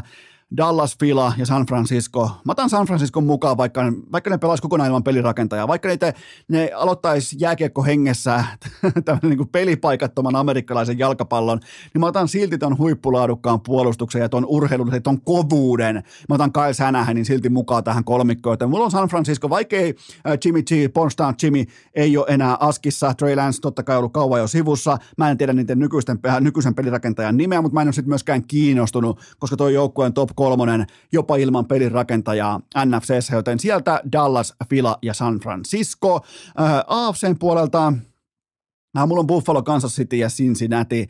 Tämä on melko lailla selvä tapaus. Mä katson, ketkä on kolme koko lajin parasta pelirakentajaa ja mä otan ne ja debatti loppuu siihen, eli koko lajin, koko NFLn parhaat pelirakentajat Josh Allen, Patrick Mahomes ja Joe Burrow on mun puolella tässä tilanteessa, joten toi on se kolmikko, minkä puolelta AFCssä nyt ei ainakaan tule sitten mestaria. Mä en osta Miamia, mä en osta Minnesotaa, mä en viittiisi aloittaa mistään Tampasta tai Baltimoresta, joten tää on aika, sanotaanko, että tähän top kutoseen, kun mennään jopa top vitoseenkin, niin tämä on aika selvä kattaus, mutta toi kärki, pyramidin huippu, on sitten äärimmäisen kova. Ja silti mä asetan nuotin sen mukaan, että Dallasin puolustuksen frontti on nyt se tekijä, joka määrittää tason koko liigassa. Joten en, usko, en olisi ikinä uskonut sitä, että Dallasin mikä tahansa elementti, puhumattakaan puolustuksen frontista, tulee olemaan se mittari, joka määrittää niin kuin tavallaan lyöntitempon kohti talvea. Ja tämä voi hyvinkin olla jopa ihan oikeastikin se vuosi, että Dallasissa juhlitaan. Jumalauta kois NFC-finaalissa vastakkain. Voiko siellä olla Dallas ja Fila, kun on samassa divisionassa? Jos sitten siidit menee ristiin, niin kyllähän, peria- joo, kyllähän ne muuten voi olla. Kyllä, ne voi olla siellä sitten samaan aikaan fin- äh, NFC-finaalissa ja – onhan tuossa nyt joka tapauksessa, niin ei meille kauhean, sanotaanko kauhean heikkoa Super Bowlia meille ei tule. Se on tänäkin vuonna, se on turvallista sanoja tässä kohdin, mutta siinä on mun top 6 molemmista konferensseista kolme joukkuetta. Seuraava kysymys. Saiko valintakomitea kollegi Jeffun playeriporukat oikein? No silloin uuden vuoden aattona nyt siis ensin Michigan vastaan TCU ja sen jälkeen Georgia vastaan The Ohio State University. Äh, viimeiset pari viikkoa myllers koko paskan ympäri ämpäri, mutta onhan ollut aika energinen tämä loppu ja aika mielenkiintoinen tämä loppu, koska tämä on kuitenkin menee lopulta valinta, valintakomitea hommiksi, eli niin kuin absoluuttisella paremmuudella ei ole mitään merkitystä, mutta kyllä tämä aika lailla osapuilleen kuitenkin oikein meni ja TCUta, eli sarvisammakkoja ei kuitenkaan rankastu tuosta yhden tuuman viivalle jäämisestä määräänsä enempää, joten ää, mun papereissa finaalissa kohtaa Michigan ja Georgia, ja siitä alkaa kaikkien aikojen Jim Harper ää, hypeviikko, ää, ja se huipentuu siihen, että kakihousu hän juhlii. Hän vie sinikeltaiset juhlimaan ekaa mestaruutta sitten vuoden 1997, joten kunnia palaa Michiganiin tämän kauden myötä. Georgia on lyöty. Tuokaa TCU, tuokaa Georgia, se on Misikan. Pääsisiköhän Kulpetin muuten lyömään Misikania voittamaan koko paska tässä kohdassa, koska jos pääsee, mä käyn lyömässä Misikania. Todennäköisesti myös Ali kertoo, että älkää peesatko, mutta mä otan ton kulttuurin. Mä otan Misikanin kiinni tähän loppurupeamaan ja siitä tulee. Ja on muuten mielenkiintoinen Alabama, onko eka kertaa ulkona sitten vuoden 2014 vai miten päin tahansa, niin Olaus sille mielenkiintoinen paikka, koska tämä tulee aiheuttaa turbulenssia. Tämä ei tietenkään äh, Coach Sabanille tämä ei riitä, joten tuoreelle kaverille voi olla yllättävänkin laadukas astinlauta välittömästi odottamassa, kun hän menee nyt sitten äh, tuskaloosaan tosta. Alinen muuten valitti, oliko lukio-konferenssinsa paras linjamies vai no, siellä on kuitenkin paljon kaikennäköisiä palkintoja. Mä todennäköisesti toikin lausunto oli väärä, mutta se kuitenkin se palkittiin tästä kaudesta ja nyt valmiina sitten kohti Alabamaa, joten ai että, Porin poika lähtee työntämään vähän ukkoja, SECn ukkoja vähän tieltää pois, niin, niin tulee hyvä, tulee hyvä siitäkin, mutta joo, Misikan voittaa koko paskan ja tähän kohtaan pien tauko ja sen jälkeen ikan perkuulauta. Urheilukääst! Muut tanssivat rintamasuunta edellä, Ari-Pekka Selin. Tähän välikköön mulla on teille huippunopea kaupallinen tiedot ja sen tarjoaa Leader. Ne piirtää Kel on Leaderi. Sinivalkoinen viikko menossa, miten olisi satapinnaisesti suomalainen yritys ja nimenomaan kotimaista laatua vaikkapa hiihtolenkille. Ota mukaan Leaderin urheilujuomaa, ihan sitä kunnon nesteyttä ja nappaa sitä mukaan. Muista myös talvella pitää huolta siitä, että sä nesteydyt. Et ainoastaan juo vaikka jotain vettä. Varsinkin hiihto, jossa sulla on koko kroppa koko ajan mukaan. Sä tees huomaa, kuinka paljon se kuluttaa niin ota mukaan liiderin urheilujuomaa ja vaikkapa liiderin uusittuja proteiinipatukoita, täyttä energiaa, täyttä tavaraa, täyttä voimaa eikä mitään ylimääräistä mukana. Mulla on jatkuvasti liideriä mukana patukan tai juotavan muodossa, kun mä olen laduilla. Ää, liideri luottaa myös Suomen olympiajoukkue ja leijonat, joten miksi et sinäkin? Ää, lisätiedot osoitteesta leader.fi ja muistakaa siellä kaupassa liiderin hyllystä. Kun sä menet vaikka sittariin, sieltä löytyy liiderin hylly, otat sieltä ne tuotteet ja lisätiedot totta kai osoitteesta leader.fi. Tähän kylkee myös toinen huippunopea kaupallinen tiedot ja sen tarjoaa Enoeskon oikeastaan luottokenkämerkki, mitä tulee juoksemiseen. Se on yhtä kuin hoka talvijuoksuun, Mafate Speedit, mulla on ne tossa todella kevyt, mutta silti aika jämpti pohja. Täytyy myöntää, että en olisi ottanut, että pitää noin hyvin lumella, mutta tämä oranssi ihme, tämä pitää myös lumella, joten vahva suositus Mafate Speedeille. Ota säkin testiin hokat, jos ei meinaa juoksu luonnistua tai maistua. Mulla nimittäin lähti toimimaan juoksu uudestaan sen myötä, kun mä löysin hokat. Ne ei välttämättä sovi kaikille, mutta jos sulla on ongelmia juoksun kanssa, polvet, nilkat, lonkat, mitä tahansa, niin anna hokalle sotti Anna sotti, se on mun vahva suositus tähän kohtaan. Ja koko mallisto löytyy osoitteesta hoka.com ja, ja kaikki tuotteisto, kaikki Hokan mallisto totta kai löytyy myös urheilukaupoista ympäri Suomea, joten kattokaa sitä Hokan hyllyä, tehkää oikeita johtopäätöksiä, tulkaa Eno Eskon Hokatalliin juoksemaan. Kaikki mallisto, kaikki tuotteet osoitteesta hoka.com ja nyt painokkaan ikan perkuulaudan pariin. Urheilukääst! Seuraavaksi Ikasetä nappaa hellän otteen mikrofonista ja kertoo teille kusitassulle tarinan urheilusta. Se on kuulkaa keskiviikko ja sen tarkoittaa sitä, että Ikan perkuulauta on kanssamme voimakkaasti läsnä. Jälleen kerran kuuleeko Turku, kuuleeko Ika? Hyvin kuulee kyllä. Miten tota, sä oot oikeastaan freshinä, sä olit sunnuntai-iltana Viaplayn studiossa Hoffan ja, ja, tota, Hoffa ja kumppaneiden kanssa ja nyt sitten uinnin jälkeen vielä tähän poikkeuksellisesti maanantaihin mun kanssa tota, Askissa, niin ainakin aika freshi ika pitäisi olla nyt kehissä. No joo, siinä katsottiin tietenkin toi Red Zone kuntopyörää polkiessa, että siitä on vielä muutama jakso on vielä perkaamatta. Ja sen jälkeen tota, no, niin sitten uimaan ja nyt ollaan valmiina tähän haasteeseen, että katsotaan mitä saadaan aikaiseksi. Miten tota se sun, onko jo jalat, onko, onko perslihakset toipunut sun uskomattoman räväkästä kyykystä, jonka teit siellä studiossa, kun näytit, että miten ei ainakaan luistella, niin, niin mä katsoin, että nyt on aika, nyt on aktiivista, niin kuin pakaran aktivointia suorastaan.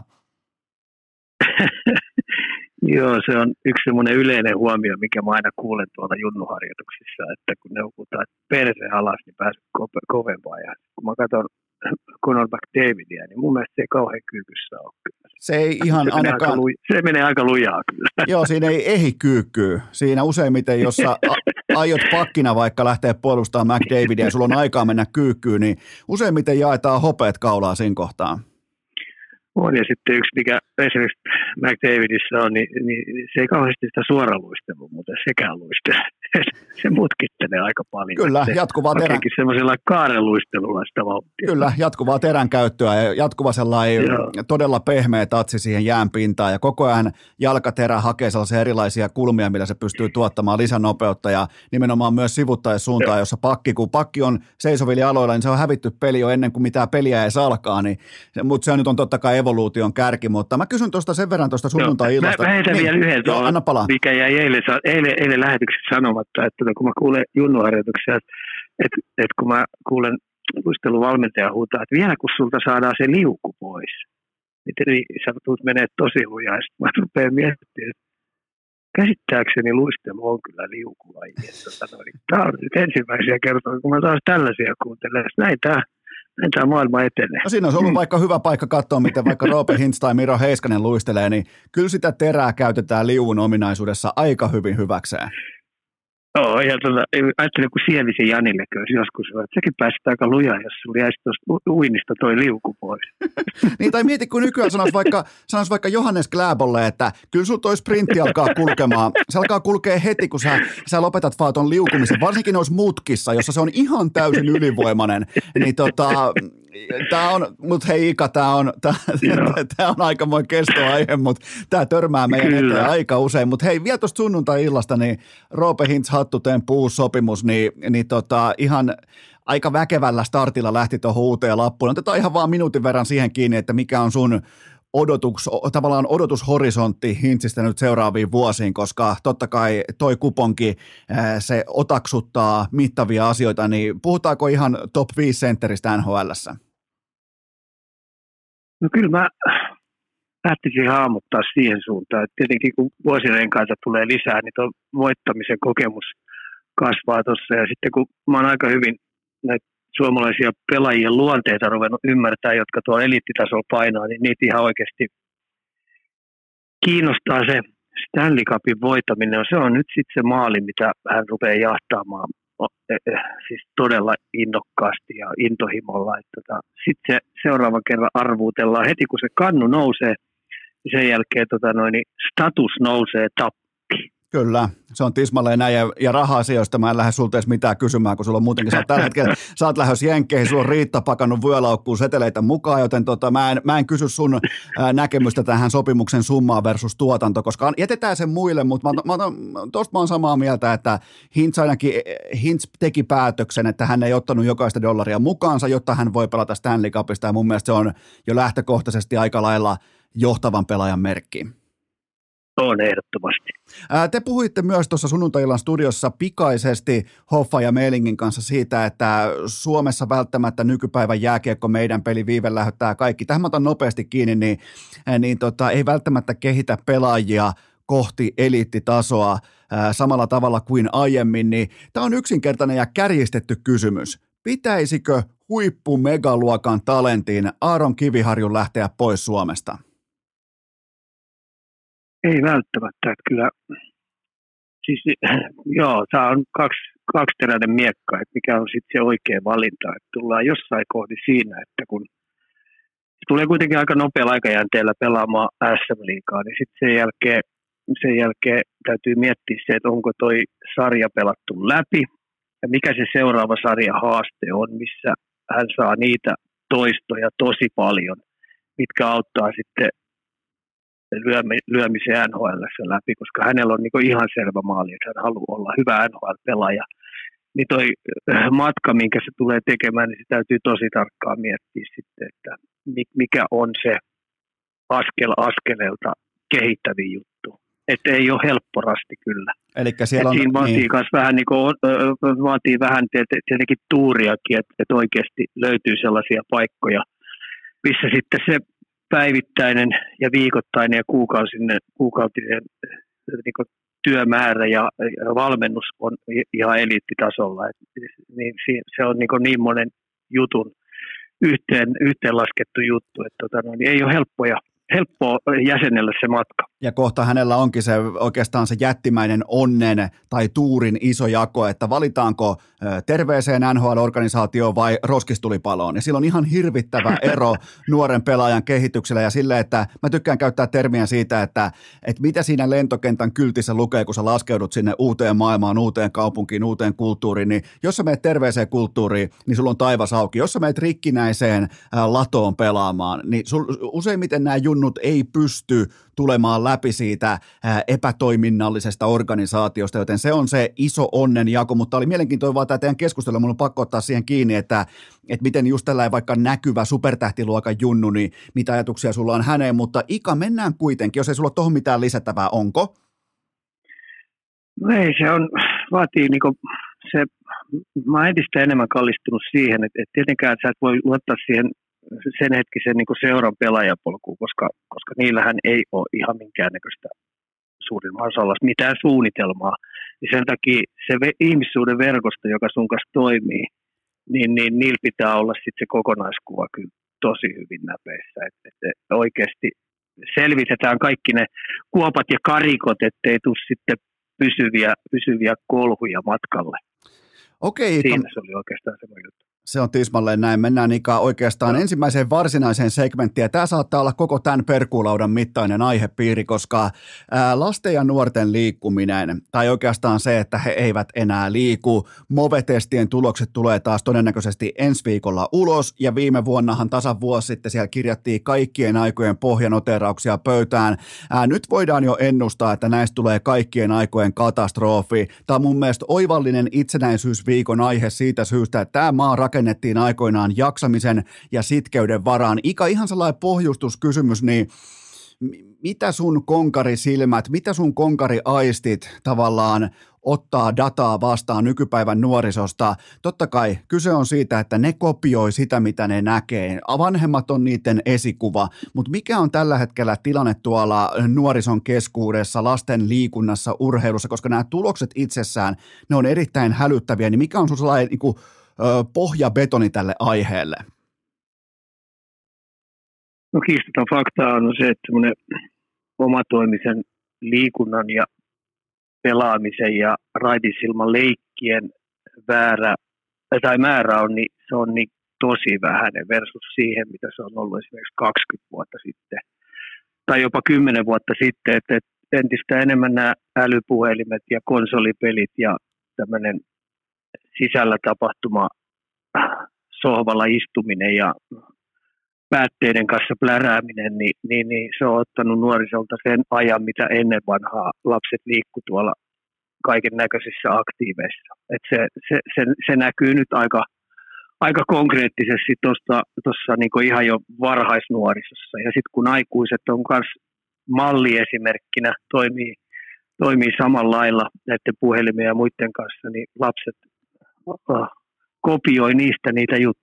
Ja nykypäivänähän lapsille lyödään jo välittömästi jonkinnäköinen puhelin tai YouTube tai joku eteen, että vanhemmat pystyy ostamaan itselleen hetken aikaa rauhaa. Eli otetaan se aita, siitä hypätään mistä on matalinta ja mennään siitä kohdin yli. Ja tämä näkyy myös liikunnallisuudessa. Kyllähän se on vittumaista pukea vaikka kolmelle lapselle ne äh, kura, kurahaalarit päälle ja lähteä tuonne louhimaan ja vääntämään, kun taas sitten on vaihtoehtona vaikka se kiva YouTube tai, tai joku lastenohjelma vaikkapa iPadilta, niin kyllähän tässä, nyt kun näitä tuloksia katsoo, Ika, mä luettelen sulle näitä tuloksia vaikka viime vuoden ää, äh, MOVE-testeistä, 40 prosentilla ää, äh, 5-8 luokan lapsista ää, fyysinen toimintakyky on huolestuttavalla tasolla.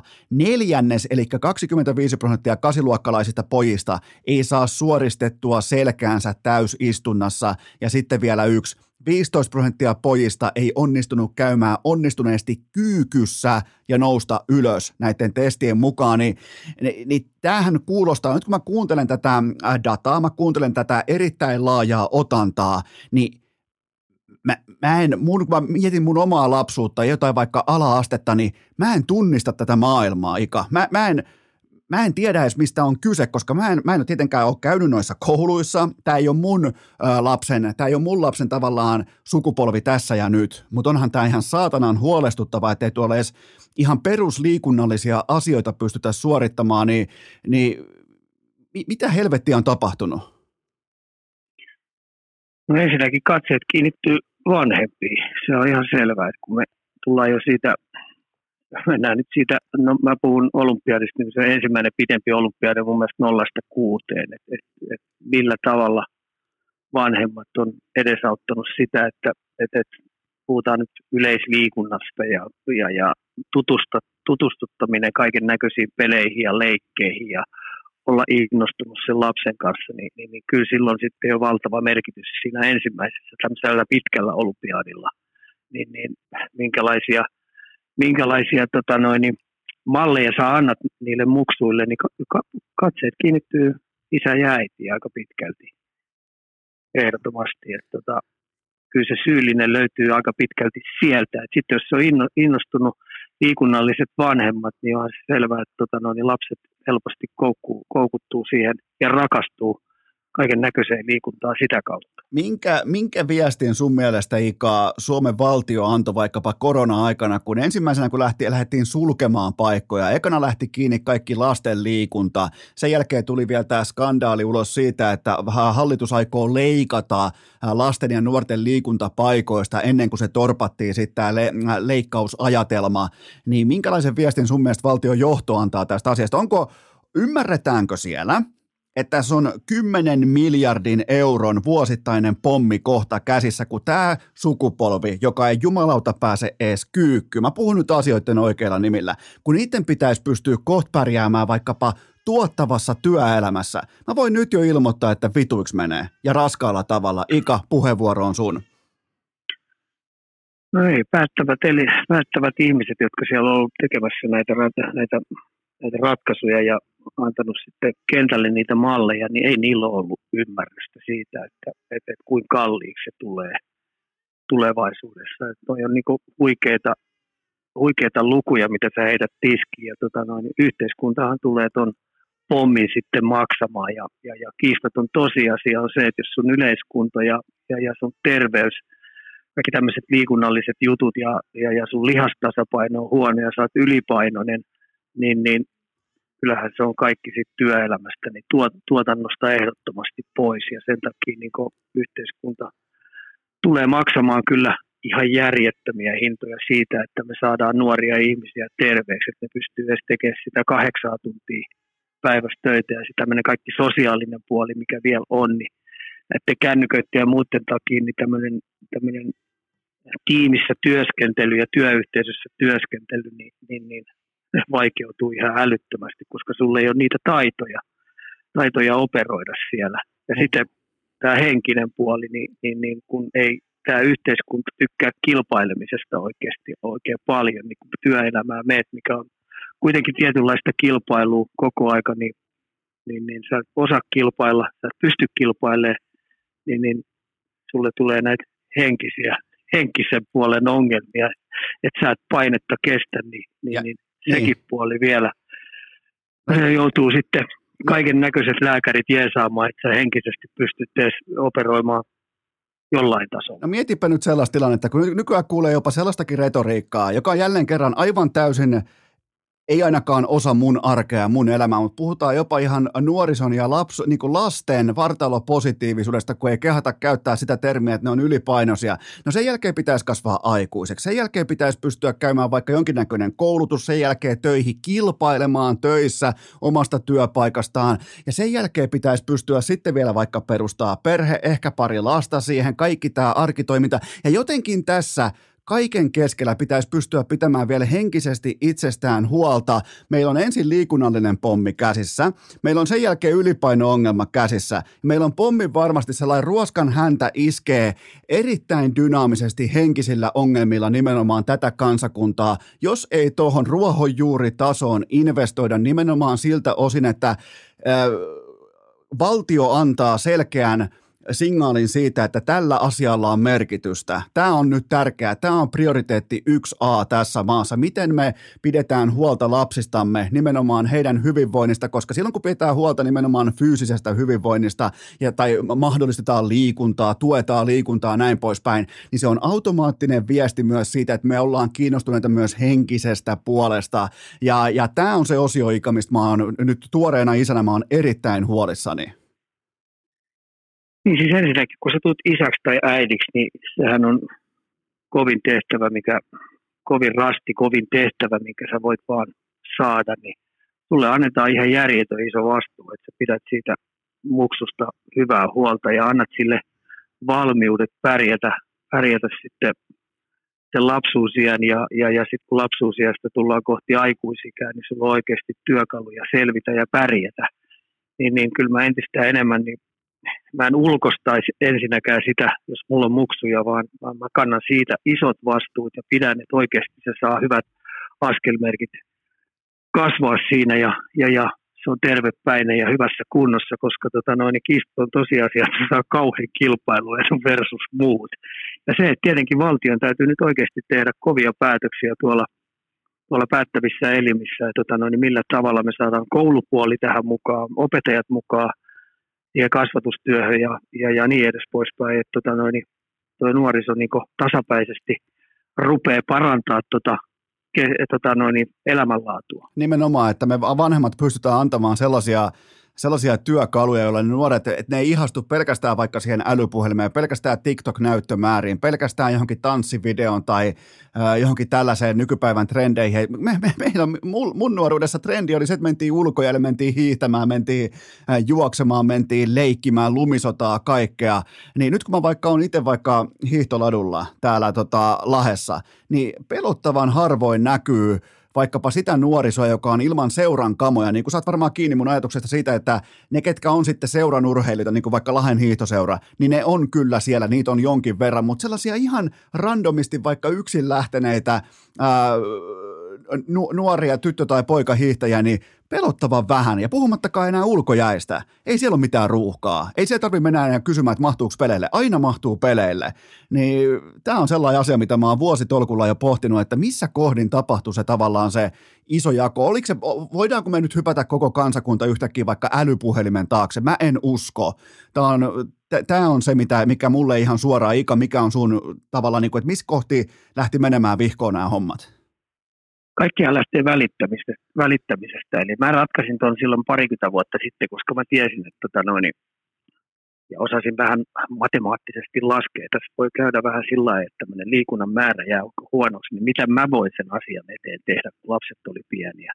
Mennään nyt siitä kolmesta, mennään siihen, siihen tota noin, kymmeneen tai jopa neljään toista, niin mä hankin pele, välineitä ja kaiken näköisiä pelejä ja olin alkuvaiheessa – itse siellä vähän mukana ja kertomassa säännöt, kertomassa jutut, kertomassa pelien lainalaisuudet ja pistin pelejä pystyyn. Ja sitten kun ne pelit saatiin pystyyn, niin sen jälkeen mä rupesin pikkuhiljaa siirtyä taustalle kokonaan pois. Ja sitten mä rupesin huomaamaan, että se pihan porukka, se yhteisö, mikä siellä oli aina, että välillä niitä oli neljä ja välillä niitä oli kymmenen ja välillä niitä oli 15, niin kyllä ne sitten itse sai ne pelit ja pelit ja leikit sai helposti pystyyn, kun niillä oli niitä välineitä.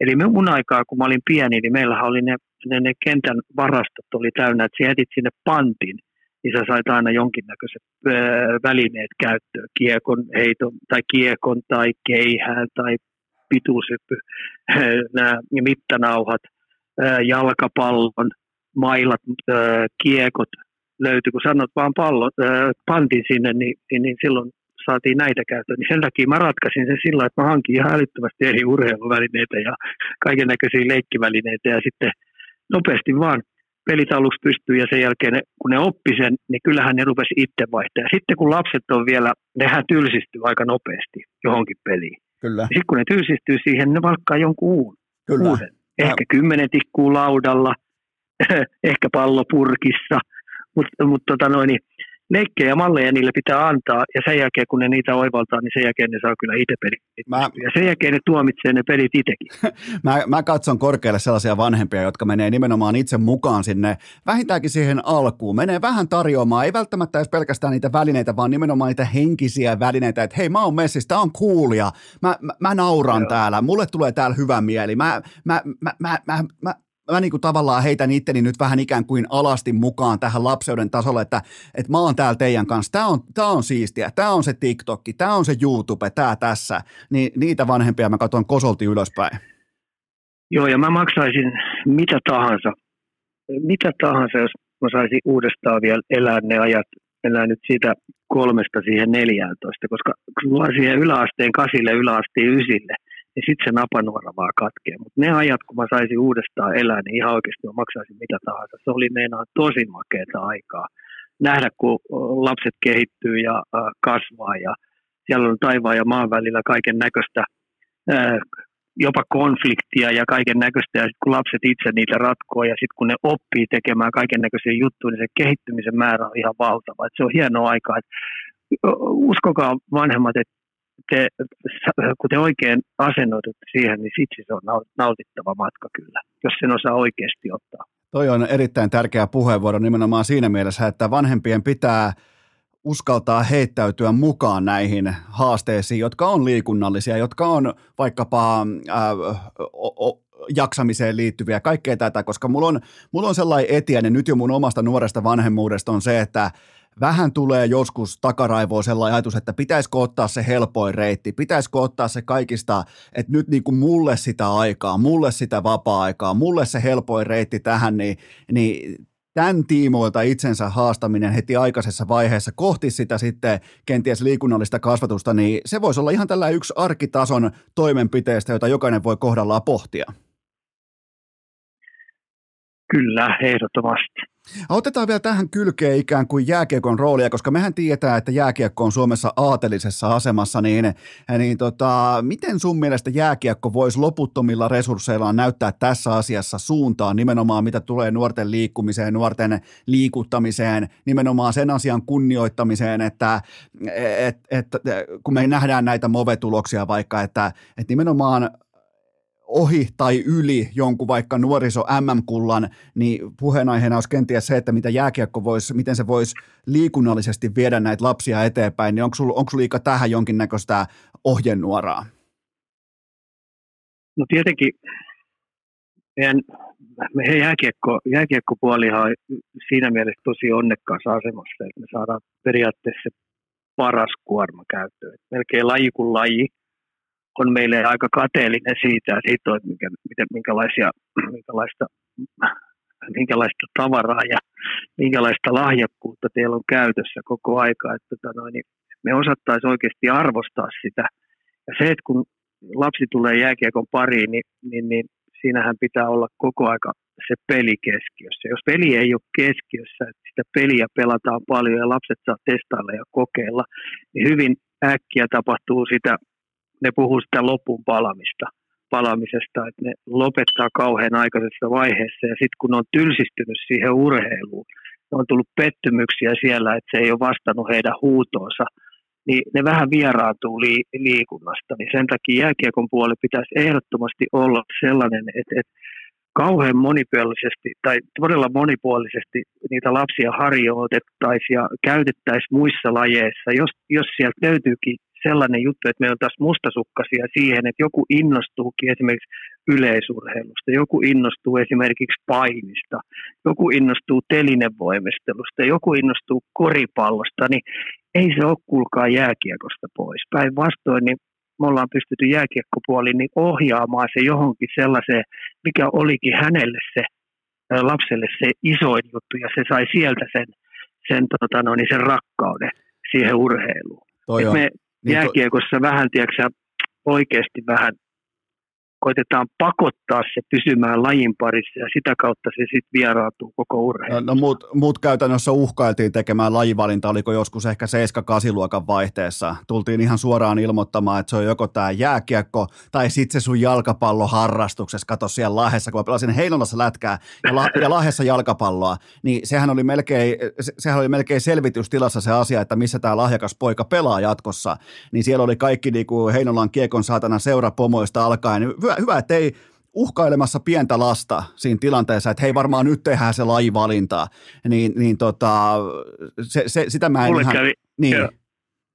Eli mulle kävi vähän samalla lailla, että mulla oli, mulla oli kolme lajia, tai itse asiassa neljä, niin neljä oli siinä, mutta se kolme, kolme lajia oli niin pallopeleistä, oli, oli, järjestys oli ehdottomasti mulle jalkapallo, sitten oli koripallo, sitten oli jääkiekko. Jalkapallossa kävi sitten sillä että siellä ilmoitettu, että nyt, nyt, nyt tämä jääkiekko kyllä loppuu. Että, tota, ja mä olin jo kallistumassa jalkapallon. Mä ajattelin, että paskan varja mulle kukaan aikuinen ilmoita, että minkä lajin mä valinnan. Niin siirryin sitten vähän harrasteryhmään pelaa Potinkylän valttiin siitä sitten jalkapalloa. Niin sitten se jalkapallo pikkuhiljaa jäi ja sitten tietenkin kun jääkiekko ja koripallo oli talvilajeja molemmat, niin jääkiekossa oli niin kova kuri, meillä oli niin hyvä valmentaja ja niin hyvä yhteishenki siinä, kun se koppielämä oli, että meillä oli se, se, sitä puolta, että jääkiekko jäi sit sitä kautta mulle.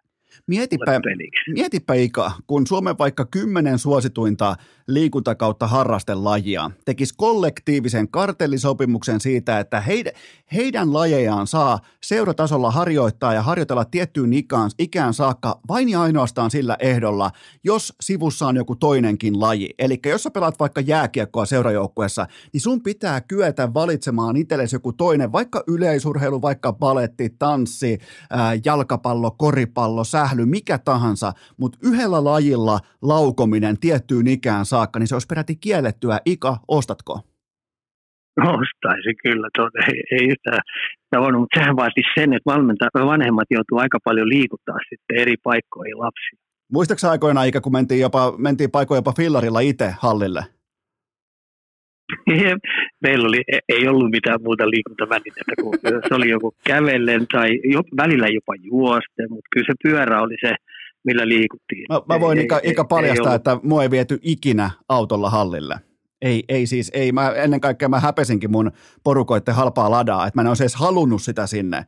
Niin mua ei viety ikinä hallille. Se oli sellainen vanha tunturin pyörä, jolla mä ajoin joka ikinen kerta hallille, joten tota, ja nyt kun katsoo jotain Audien riviä tai jotain Bemareiden riviä tuolla nuorisohallien pihassa, niin niin kyllähän toi on eliittiurheilua, jossa siis vanhemmat menee näyttäytymään, että mitä kaikkea heillä on. Ja, mutta ei kuitenkaan nyt sukelleta ihan siihen saakka, mutta Tomma haluan ottaa tuosta keskustelut mukaan nimenomaan ton niinku että urheilulajien keskinäinen kateus siitä, että hei nyt se lajivalinta, hei jos meillä on talentti tuossa, niin nyt varmaan lopetat sen sun tän ja tämän harrastuksen, jotta voit komitoitua tähän meidän lajiin. Niin jotenkin jos me aikuiset saataisiin itsellemme hitusen verran isompaa sielua ja laajempaa näköalaa tämän asian kanssa, niin se olisi aika iso steppi. No kyllä jos mä ajattelen niin jääkiekkoakin, kun ne menee sinne luistelukouluun, se on se ensimmäinen, ensimmäinen juttu, mihin ne vie seuraa, niin mun mielestä siellä pitäisi olla, varsinkin noin pienellä, niin pitäisi olla ilman muuta yhteistyö, paini, telinevoimistelu, yleisurheilu. Niin ne pitäisi olla ihan käsikädekään kyljessä olla siinä. Ja, ja tota noin, niin, koska kaikki tämä monipuolisuus palvelisi niitä lapsia ihan älyttömästi ja siellä sä opit niitä taitoja, millä sä tulet pärjäämään sitten, kun sä kasvat isommaksi. Että ne pitäisi ilman muuta olla siinä – siinä tota noin, seurojen kyljessä. Ja sitten ei pitäisi olla yhtään mustasukkainen, että jos joku pojistakin huomaa tai tytöistä huomaa, että hitto tämä telinevoimistelukin on mun se juttu. Tai tämä yleisurheilu. Mähän vietiin yleisurheilukin paljon tuossa noin, niin me, me testailtiin keihää heittoa ja kuulantyöntöä, niin, niin ne tulokset, mitä nämä jääkiekkoilijat tykitti, niin ne veti ikäluokkansa A-rajoja. Kyllä. Hyvin, niin, niin pienellä valmennuksella, niin siellä olisi jollekin löytynytkin se ykköslaji. Ja sitten olisi jääkiekko jäänyt se harrastelajiksi, jossa se olisi saanut sitten eh, porukoissa pyöriä. Toi on, toi, toi on Ika, Ika toi, toi kyllä kivasti osuu oma, omakohtaisesti ainakin meikäläisen nuoruuteen. Varmaan aika monelle kuuntelijalle myös, mutta hei Ika, ää, lopuksi. Ää, Jääkiekkoliitto langetti rasismiin puuttuneelle valmentajalle tonnin sakon täällä Lahessa.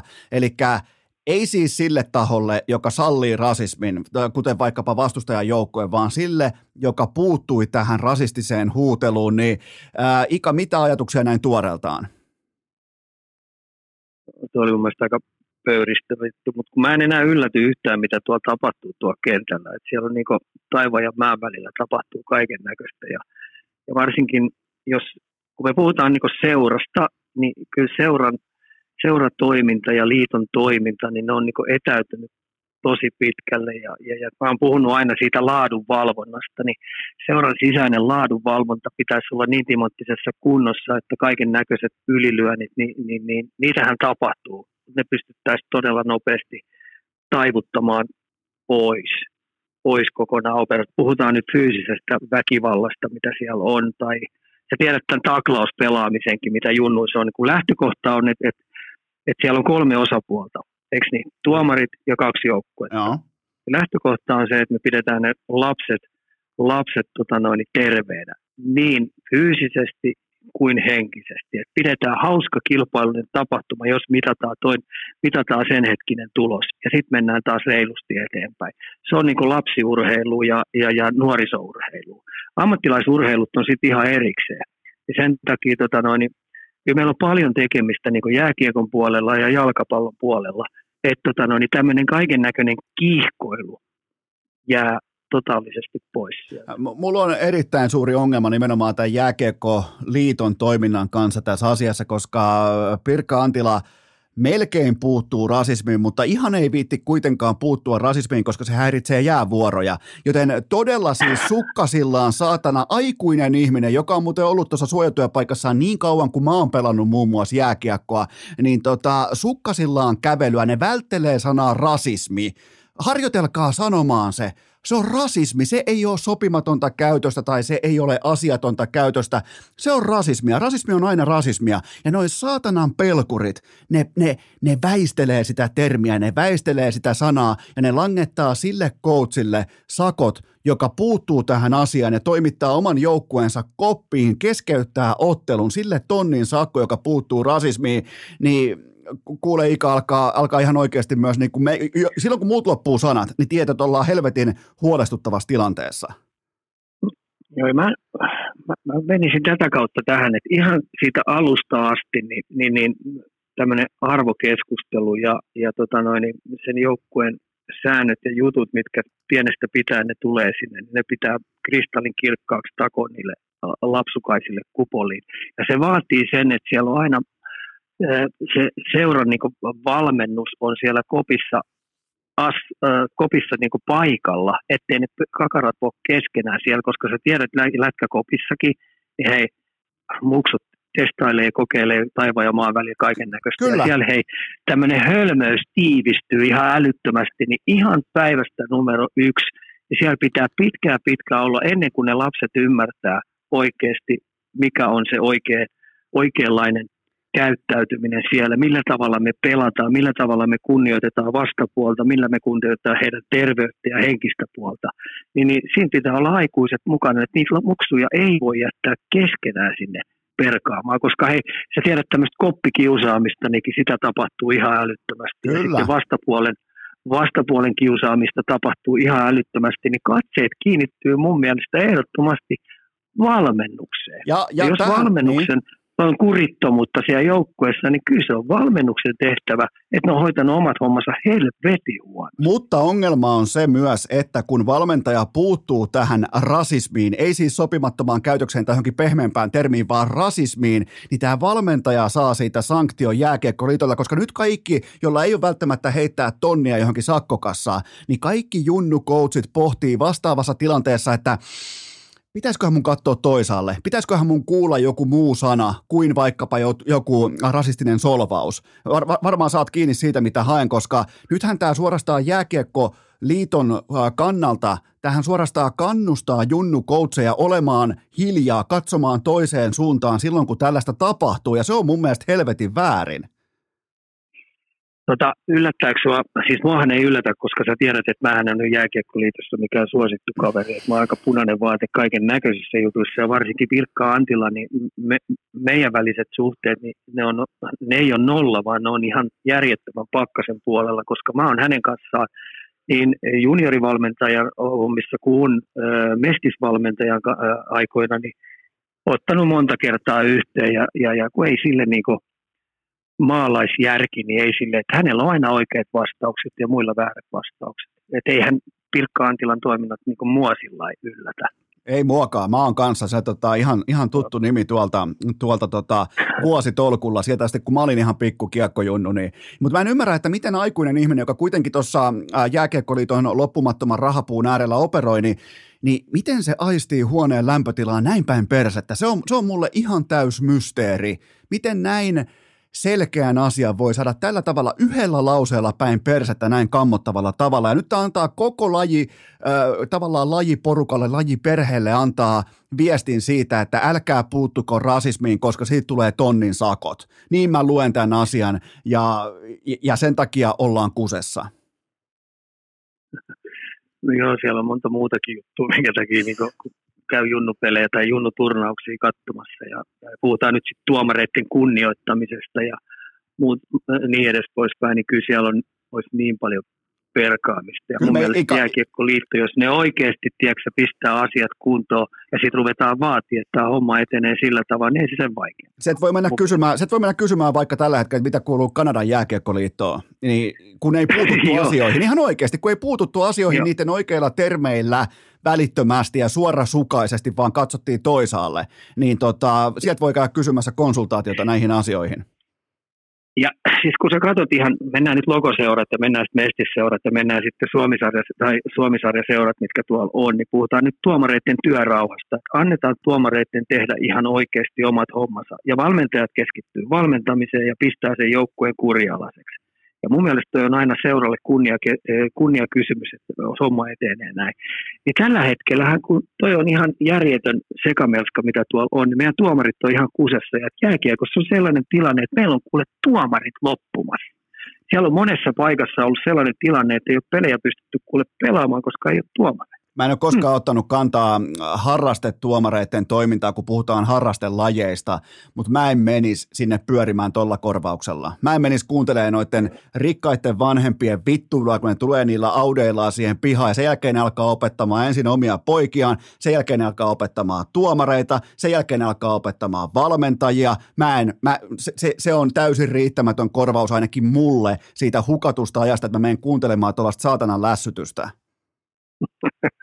Mutta tämä on siis oikein se, se kentällä ollut pitemmän aikaa tilanne, koska tuo tota, korona-aikakin, mikä tuossa oli, niin e, e, e, on, on tosi vaikea löytää sinne tiedätkö, sitä määrää tuomareita, että noita pelejä pystytään pelaamaan. Niin, niin kyllä silloin niin jääkiekkoliitto on niin omassa tehtävässään epäonnistunut täysin, koska heidän allahan nämä kaikki seurat operoi, niin sinne täytyy mesisti saada, että hei, meillä toimitaan näin ja näitä arvoja kunnioitetaan ja taataan esimerkiksi tuomareille työrauha ja sitäkin kautta niin, niin kuin tuomareilla on ihan oikeasti työkaluja puuttua asioihin, niin tällaiset öö, fyysiset ja henkiset ylilyönnit, mitä tuolla tällä hetkellä tapahtuu, niin ne, ne vähenee huimaa vauhtia. Ja mikäli Jääkiekkoliitto saisi tästä nyt kauhean eturivin median kritiikkivyöryn, ne julkaisee jonkun kädenlämpöisen tiedotteen siitä, miten koti kisat tuotti taas näin ja näin monta miljoonaa suomalaiseen junnuliikuntaa ja muuta vastaavaa hevonpaskaa. Sen jälkeen ollaan taas lähtöruudussa, Ika. Ika, meidän nyt on syytä kuule paikka. Mulla alkaa vetää niin huuru, että me paketoidaan tämä. me, me, me, paketoidaan tämä perkulauta nyt kuule Ika tähän.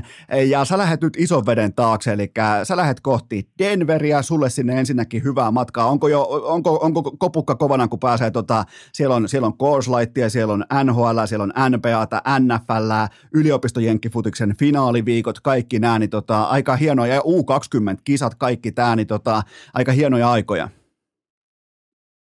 On joo, että kyllähän Matti Nykäsen sanoi, että elämä on ihmisen parasta aikaa. Että kyllä tämä joulukuun niin sattui kyllä aika kiva kattaus kaiken näköistä live-urheilua. Ja sitten kun noita pelejä ja lajeja pääsee katsomaan, niin noista oppii aina tosi paljon ja saa, saa, niin kuin, saa työkalulaukkuun niin sanotusti paljon uusia ajatuksia ja, ja, ja toivoisin, että niitä pystyisi tänne, kun Suomeen taas palaa, niin siirtää kentälle. Jatketaanko ikä oppimista ensi viikolla? Jatketaan, joo. Ki- silloinkin on tapahtunut aika paljon. Kyllä, Kiito, kiitoksia jälleen kerran Ika. Kiitoksia. Ja kaikille kuuntelijoille loppukaneetteet ihan normaalisti perjantaina jatkuu.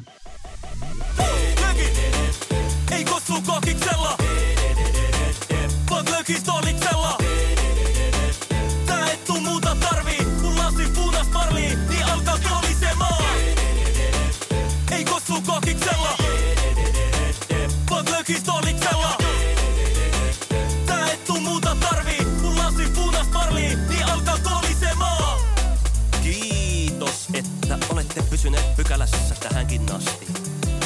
Toivotan teidät kaikki tervetulleiksi myös jatkossa. Muistakaa nauttia elämästä arjen vastoinkäymisistä huolimatta. Allekirjoittanut kiittää ja kuittaa. Peliä. Oliko tämä jo tässä?